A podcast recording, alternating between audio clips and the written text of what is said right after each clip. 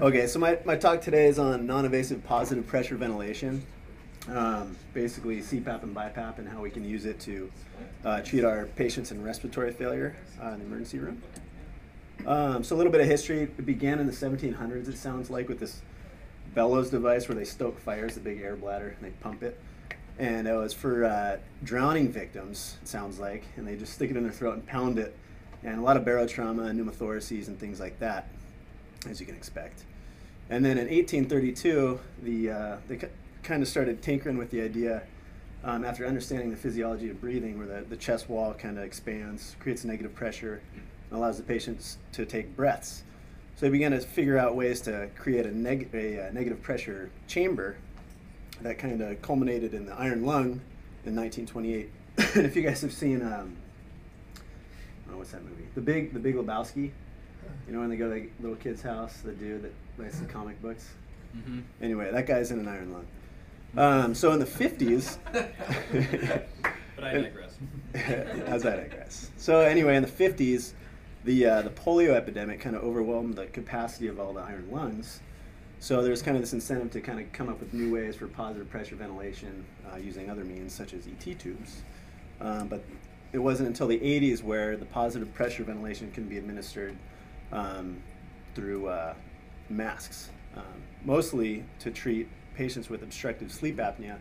But it was so effective that they kind of just used it for other uh, medical problems. COPD was the next one, and then today a lot of medical centers use this as first line um, intervention for patients that are in respiratory distress. Um, so the benefits, it reduces the work of breathing, as you'd expect, decreases the transdiaphragmatic pressures and, and the respiratory rate, increases tidal volume and oxygenation.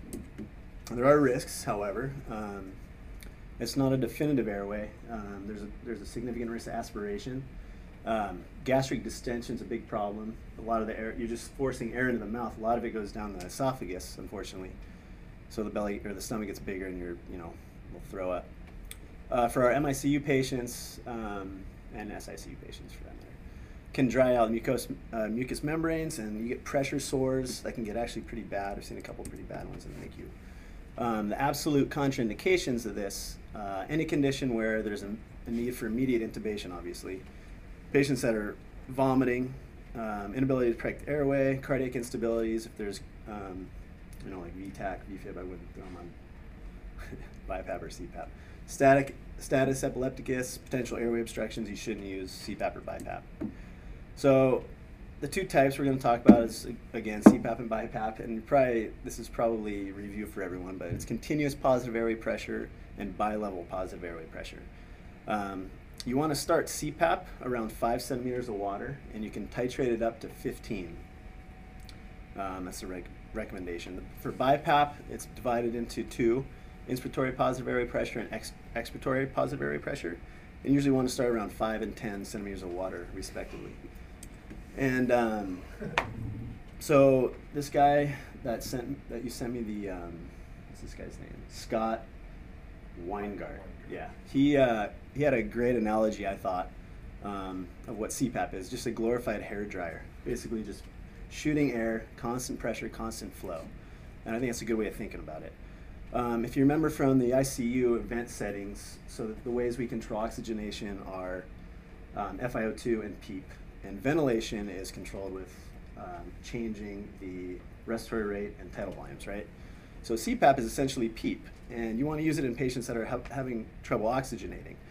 You have trouble oxygenating when your alveoli are filled with fluid, pus, um, if they're collapsing in atelectasis. So for CHF, atelectasis, and pneumonia, CPAP is good. BiPAP's a little different. Um, it affects ventilation more, the inspiratory pressure does. So you want to treat patients that are having difficulty with ventilation, such as COPD and asthma. And again, there's two levels. There's two levels of pressure. It's CPAP and then the inspiratory pressure that you're generating with BiPAP. Tyler, sorry, what did you say was C, what it, CPAP is better for versus BiPAP? CPAP's better for conditions that you need oxygenation with. Um, the recommendations are the ones here: CHF, atelectasis, and pneumonia.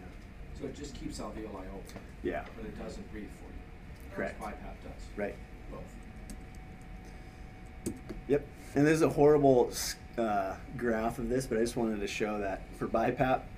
So PEEP is, is just CPAP. you can just think of it as CPAP. And so there's a steady line, and then for BiPAP, every time the patient inspires, there's an increased pressure. And that's positive inspiratory pressure, which is BiPAP, only in BiPAP. But CPAP is just where you see that line for PEEP. And the machine senses the negative inspiratory. Uh, and it gives a breath. Pressure in it. It gives a breath. No, it gives a breath? It gives, yeah, the So you pressure. set a rate increases. with it? Yeah. No, no, no, you don't have to set a rate. No, just You set- set, just you set sets pressure. pressure. Uh-huh. So the uses in the emergency department, um, obviously it's gonna improve symptoms of respiratory distress. Um, it's good if you wanna avoid the complications of intubation, as we always do. Um, and also it gives you a lot of time, it gi- well, not a lot, it gives you time to discuss DNR, DNI. Um, So that kind of stuff, so- Or if they have a DNR and DNI, then. So your medicine colleagues will love you if you get that because you know if you can't if you throw a tube down and you throw on a ventilator you're going to get the history from a third party which obviously isn't as good. Sure. Um, so as you'd expect, the predictors for success is going to correct the respiratory acidosis. It's going to improve the pH and decrease PaCO2. Um, it's going to predictors of failure: um, worsening acidosis, worsening hypercapnia, and then if their men- mental status decreases, in which case you would always take it off and just intubate. Do you know if you can measure end-tidal CO2 on these machines? I don't. You can. But is it, uh, because if you're It's doing fairly it. for- reliable, actually. Is it fairly reliable since it's a closed? Yeah, it is, actually. They've uh, done, studied that. And uh, at Long Beach, they have those end-tidal CO2 mem- measurements. They, they put on an actual CPAP? Mm-hmm. And there's a separate machine that the end-tidal CO2 goes to. Right, yeah. And you can, you can titrate it accordingly. Okay, so, oops, what happened? Okay, so you throw them on a mask, uh, you get an ABG. So again, if it demonstrates low PaO2 and a, and a oxygenation problem, again you do CPAP, uh, which is PEEP. If it demonstrates a low pH or an elevated PaCO2, it's a ventilation problem, and you want to use BiPAP and adjust the, the inspiratory pressure accordingly. Um, this has nothing to do with Tiger. I just love this slide. Um, so we'll just run through a couple cases. 65 year old dude smokes two packs a day for 40 years, now with a worsening cough and shortness of breath. What's this guy got, Deans? Not PE. Yeah, so this, this guy, Keenan, uh, did the sys- uh, systematic review of all the literature uh, published in Annals, in, Annals of Internal Medicine in 03 um, and found that BiPAP could decrease the rate of intubation by 20%, in hospital mortality by 10%, and length of hospital stay by four and a half days, or four and a half days. So BiPAP works. Um, the reason it works is it decreases the work of breathing. So it's going to mostly for two reasons. It unloads the stress of respiratory muscles, and it increases tidal volume. Okay, and case two, 62 year old guy, history of three MIs, hypertension for 20 years, now with worsening, shortness of breath, cough, leg swelling. What's this guy got? Austin. Congestive Yeah. failure. Yeah. So, so the left heart's failing. So obviously the pulmonary vascular vasculature is going to get congested, and uh, it's going to leak out into your stitchum and then eventually into the alveoli. And the problem with that is it's going to lead to poor lung compliance. Uh, the patient's going to generally become hypoxemic and hypercapnic. Um, and if you guys remember this curve, the pressure volume curve, um, well, first of all, NI, so what NIPPV does is it recruits alveoli, like Dr. Langdor said. It increases the compliance of the lungs and decreases preload and afterload. Um, on this diagram, so we're living kind of in the middle here. That's a nice compliant lung. Compliance is just change in volume over change in pressure. Um, so small changes in pressure can create a relatively large change in volume. So that's a nice compliant lung. What happens is when we when our lungs get filled with fluid, the airspace in our lungs decreases and we fall down here.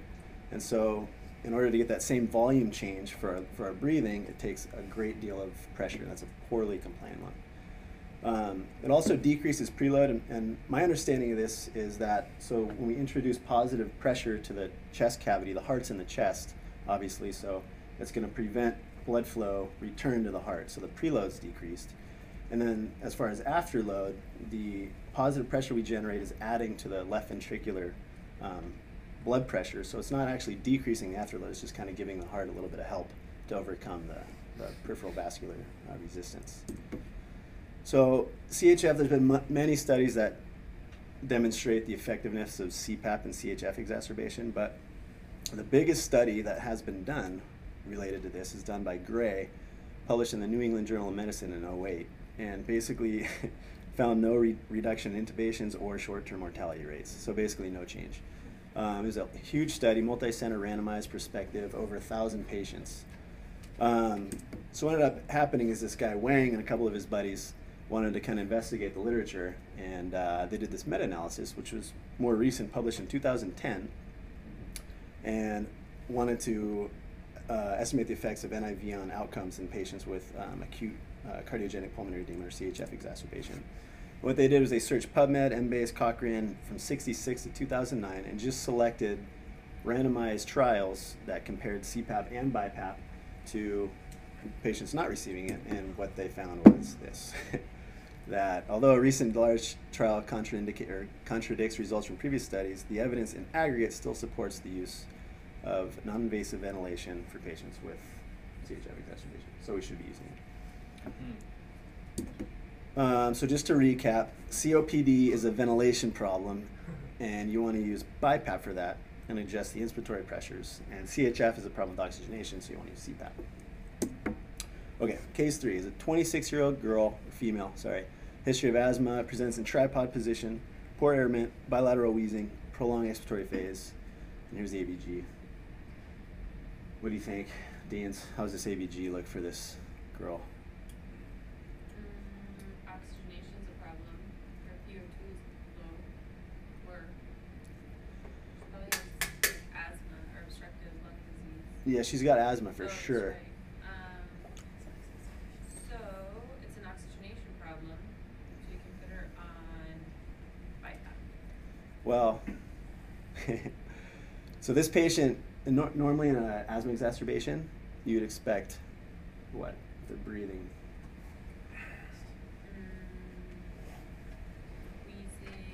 As far as an ABG finding. So that's pH, PCO2, PO2, correct? Yeah. So retaining CO2 and low O2. So this guy, this this girl, so you would expect like a respiratory alkalosis, right? So the pH is going to be high and the CO2 is going to be low. So once the patient starts tiring out, then it's right. So the pH is going to go to normal, and the CO2 is going to actually become normal.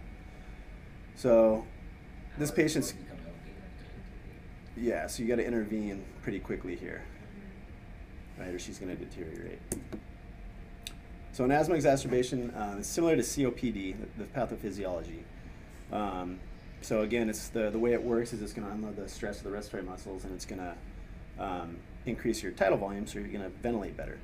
Um, you're going to see improvements in the spirometry, the PFTs, uh, and such. There's been very little uh, data um, to support it, but there is evidence. Jeho sent me this article. It's this guy Nook that did a literature review of asthma exacerbation uh, in NIPPV, published in '99. He found two randomized trials and two meta-analyses that uh, basically, in conclusion, show that NIPPV should be you should try it before intubating um, in patients with acute asthma and respiratory failure. But again, this is for patients that are hemodynamically stable that you know are just have this in, the, in your back pocket before you intubate. So if someone presents like this to the ED, you would just tube them? You wouldn't even, you, so you would try by Oh, yeah, outreach, sure. right? Okay.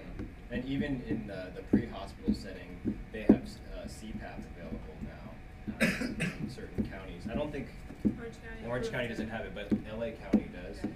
And uh, like at Long Beach, you'll get patients that come in with CPAP already on, and you just switch them with the machine there. So.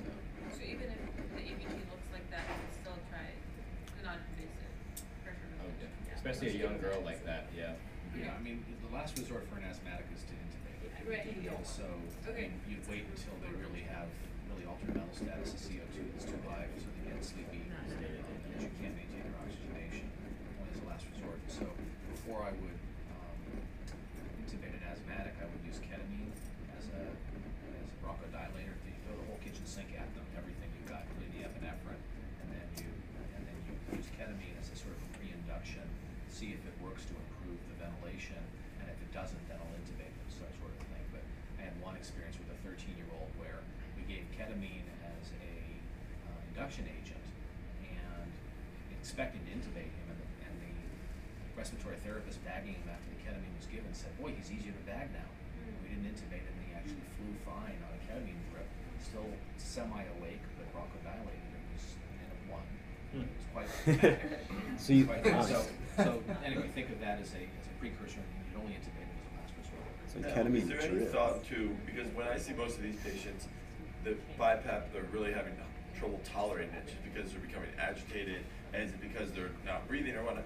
Is the ketamine, obviously it does the bronchodilation, but it's also, ha- is there any look at using anxiolytics, or, you know, because I always felt like if I could just calm this person down and get them to breathing easier, has that been looked at Yeah, at all? it's, it's in that talk you gave me. There's some about expert opinion on that, but I don't think there's any randomized control trials or even retrospective trials, but the ketamine's good because it's not only, it's a dissociative Right. as well as uh, sympathomimetic, right? So you kind of get both effects. And so, although one of the um, contraindications to putting someone on non-invasive is mental status, you have to have good mental status. So it's this catch twenty-two. They're gonna buy the tube. Now, are you gonna risk aspiration and putting them on BiPAP slash ketamine, like a low dose ketamine. And by low dose, I mean instead of the two milligrams, you use maybe one or half a milligram and see how it goes. Or you can use an induction um, ketamine too. But I, I usually do the half dose of ketamine and see how they do. If they're still struggling, I'll try them on the BiPAP. And the BiPAP really sounds count, counterintuitive if you think about it, because in an asthmatic, you're trying to exhale, right? You're trying to get all that, the air out of your lungs, and you're worried about lung trapping. But at this point, they're in severe distress. They've used up all their ATP, and they're having a really tough time breathing because they're pooped. And this just gives them a crutch to hopefully um, Let your steroids work maybe for a couple of hours. I mean, there's some stuff that'll kick in later. Yeah, and hopefully you got the ketamine, and the epi, all the other jazz, to, the mag, and all that stuff to help you stave off an intubation. Yeah, so With the, the the BiPAP- reason, the reason the, the CPAP BiPAP is quote contraindicated in altered mental status is because we presume those people are sleepy and can't tolerate it. But if you give them ketamine, then they don't have the same sleepiness. They're actually sort of awake and dissociated, so they're, they're, all their muscle tone is good and they protect their airway. And, and so, you know, if you had somebody we had to snow with benzos in order to get them to comp to, uh, to uh, tolerate the uh, BiPAP or CPAP mask, then that wouldn't work because then they would vomit and aspirate, and that, so there, therefore it's contraindicated. But if you're not giving the traditional sedative that would make them not control their airway, ketamine, then you sort of remove that contraindication. So you could snow them with ketamine and put the mask on. I don't think anybody would, would argue with that. I think it's a real good idea. I hadn't thought of that, but but uh, that would be the combination of non-invasive ventilation, cal- uh, calming or at least cooperative effect, and bronchodilation. I like it. Let's do that next time. And then I- I had a question, too, Ketamine did- plus BiPAP for First line therapy, Doing no, good all. We're always All the- all the like we always jump to give you know 125 of Solu-Medrol or something uh, right away, but the the effect of that's not going to be for a couple hours, Yeah, right? right. So you're not. So this could be a bridge if you can keep them from buying the tube for those two three hours till Yeah. till the till the steroids kick in. You might get away with it. Yep. Dude, are you talking about something else too? When the alveoli recruitment in, um, how long, have you looked, did it mention how long that takes? I mean, that's not obviously instantaneous. No, but we have, as a medical student, and when I was in the ICU here, we put a patient on CPAP with CHF exacerbation, and it was maybe like half an hour improvement. I thought, Okay. but I don't, I didn't see any studies. But there's nothing that says. Yeah, it really works. I don't- And that's important because if they keep break, get, having this That's what I anxiety thought, and they because keep if they breaking don't, the circuit, then then it's they- like pretty much you have cuts to it off. Start all over again. Right. So Yeah. that's the problem with these people that rip off the mask, that all that alveoli recruitment that you've been doing, and let's say you half an hour, they break the mask for like a minute, you're Oh, yeah. automatically back to You're nothing. almost Yeah, I starting wonder- over, yeah. That's true. I didn't think of that. So restrain them. Just put them on restraints. Uh, more anxiety. so 81 year old guy in the MICU for urosepsis, worsening respiratory acidosis and decreasing O2 sats. And the chest X-ray in the morning at 4 a.m. is on the left, and then the one you get paged um, because of these these findings, and you get a repeat chest X-ray at 4 p.m. and that's the one on the right. So what's this guy got? Probably ARDS maybe. I don't know. So, real quick, the pathophysiology, just for review: cytokines, leukotrienes, other inflammatory markers injure the endothelium of the capillaries, leads to leakage, and then in the interstitium, those same inflammatory markers are damaging the alveoli, and you're left with pulmonary edema.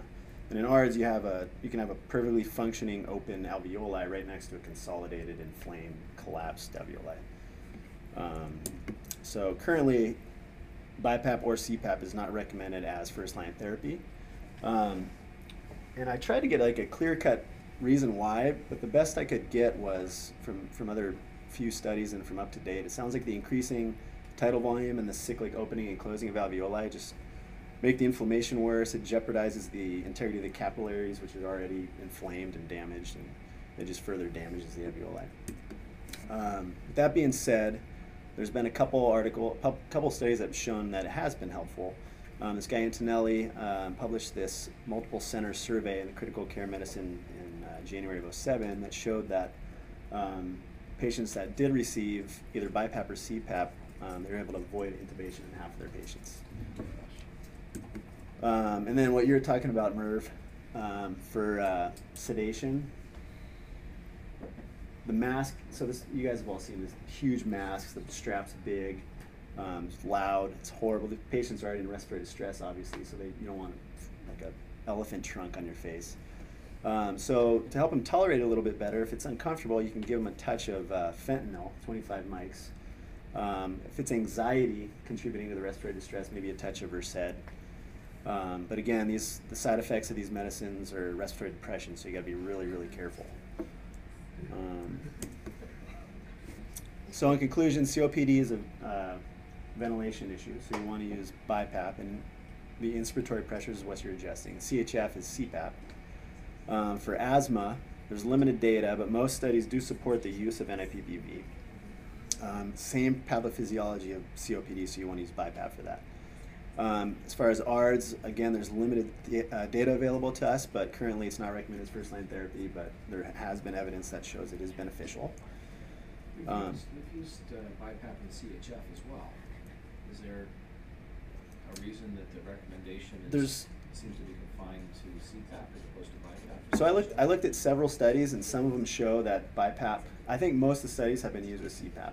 Would be my would be my explanation. But they ha- they have studied BiPAP and CPAP, and it's effective. Both are effective, but because it's more of an uh, oxygenation issue, CPAP's generally better. I think it's been studied Well, more. but the patients who come into the emergency department, my experience is that they're also tuckered out. Yeah. And working hard to Not breathe, ventilating. and so remo- removing their weak work of breathing by using BiPAP makes a lot more sense to me. It's almost as, as if CPAP were, it's not, it's not doing enough. Right. Because most, I mean, when we first ordered this, you know, yes, we may get a blood gas and may come back in a little while, but you're gonna make the decision to call the machine and you're gonna worry initially about ventilation and oxygenation. Mhm.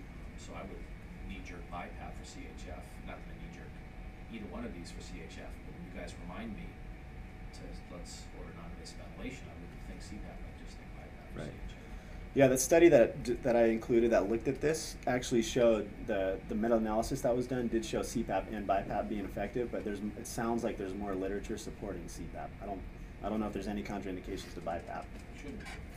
I, I think we always do BiPAP though here. Do we? Yeah, when you bring the RT comes over, they usually just put everybody on BiPAP. Yeah, and frankly, I asked the RT, what do you think? And they've got more experience with it than I do, so I go with what they say. Yeah, definitely. In RED, what is the, I don't know, time period we can technically expect to get CPAP down We have at a machine. bedside? I know we it's have a there, but machine it only in the takes like ED. thirty No, we have a minutes. machine in the storage room across the hall Hmm. from the ED. People don't Yeah, necessarily know RT, it's right, there, and the RT doesn't like that machine. So they will bring their own. But what I've done, a couple times I've done it, is said, get our machine to the bedside, and the RT arrives, and either they got the page that we needed, that's the other thing, is that we need to let them know that's what we need in the first page. Because normally they'd come down to the ED expecting us to do an endotracheal tube, and they go, oh, you need BiPAP, I need to go get the machine. So the page should include the need for for BiPAP to begin with, and we should bring our machine to the bedside. And then if he shows up without it, he can hook up our machine and switch over later because they've got a different mask that they think is more tolerable. Has there been thought So 20 about minutes, 20 RED? minutes I know some of these do this. They have respiratory tech, respiratory therapists just for the ED. Has there ever been thought about us getting one of those? No. We do, we do four hundred and twenty No. intubations a year, Yeah. and so that means one and a half a day, and so. No, for all respiratory issues. I mean, Getting what? Like I asthma. mean, yeah, asthma. yeah, they they- could do like chest physio on them. That could maybe turn around quicker. You know, they could handle all the breathing treatments. I mean, there'd definitely be enough treatment. Oh, You know what we should do, which I think is maybe even more useful, is learn how to use that. Right, or is there Alright, yeah, else- that's where that And we can, what we can do Yeah, is. definitely. Uh, part of Yeah. our simulation day is have one of these machines, maybe even have a respiratory therapist come here, roll a machine over.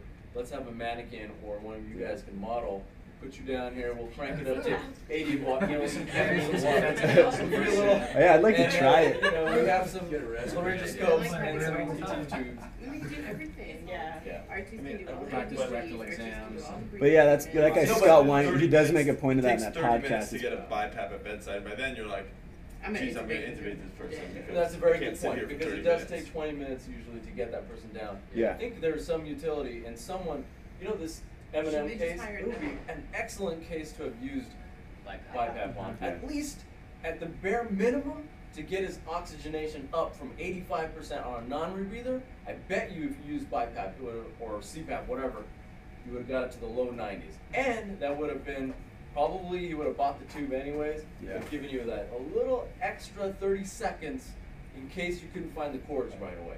And it Yeah. saves him 20 minutes of hypoxia sitting Right, there. exactly. Yeah. Ischemia, hypoxia, Yeah. everything else. So I think we should do that.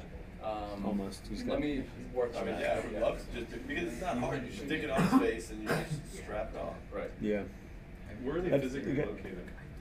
Are they in the storage room in the corner? Storage room. So it's pretty quick, we can get to them pretty quick. Run over there, grab it. It's You just. just have to learn how to use the, the machine, the tubing, and just get familiar I'm with sure it. it's. Only, like only one caution is I don't know whether there's gonna be any scope of practice issues about whether docs can use it, so.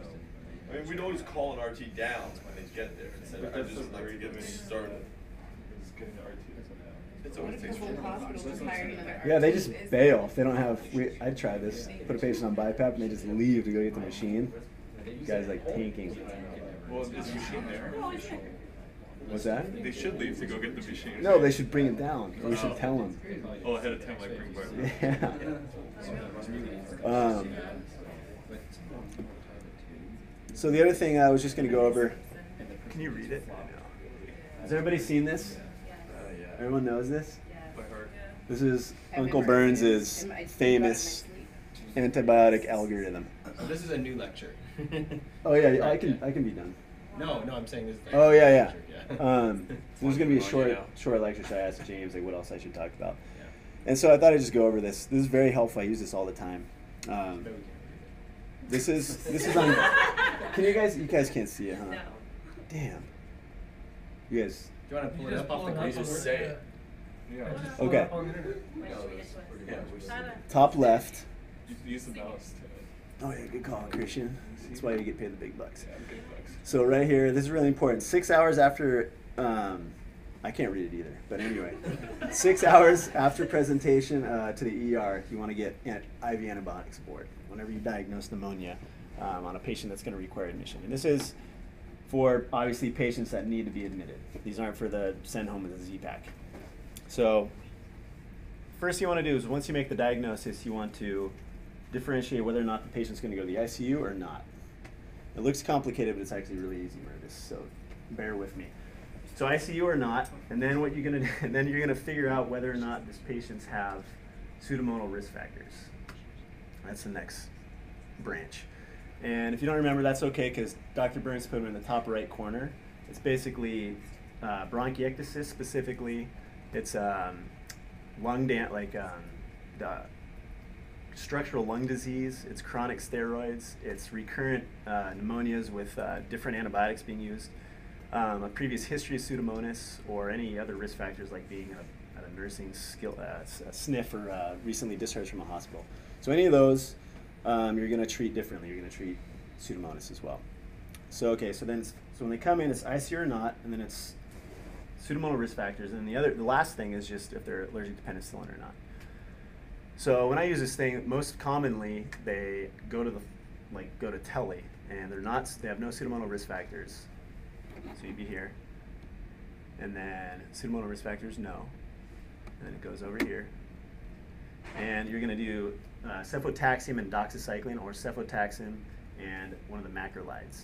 If for some reason they're in the ER like two days prior and there's a gram stain available and it shows that it might be pneumococcal, then you can just give ampicillin. It's two grams. I think it's two grams uh, every six hours. Um, so if they come in and they're not that sick, but they have pseudomonal risk factors, then you can go down this pathway. Um, and if they're not penicillin allergic, you give Zosyn and Levaquin. If they are penicillin allergic, you give Levaquin and Aztreonam. Um, if they come in and they, they're really sick and they go to the intensive care unit, um, then it, you do the same thing. The pseudomonal risk factors are listed there, and then there's a bunch of different options that Dr. Burns came up with, depending on whether or not um, they're penicillin allergic, and you just read it. I won't go over them because no one will remember.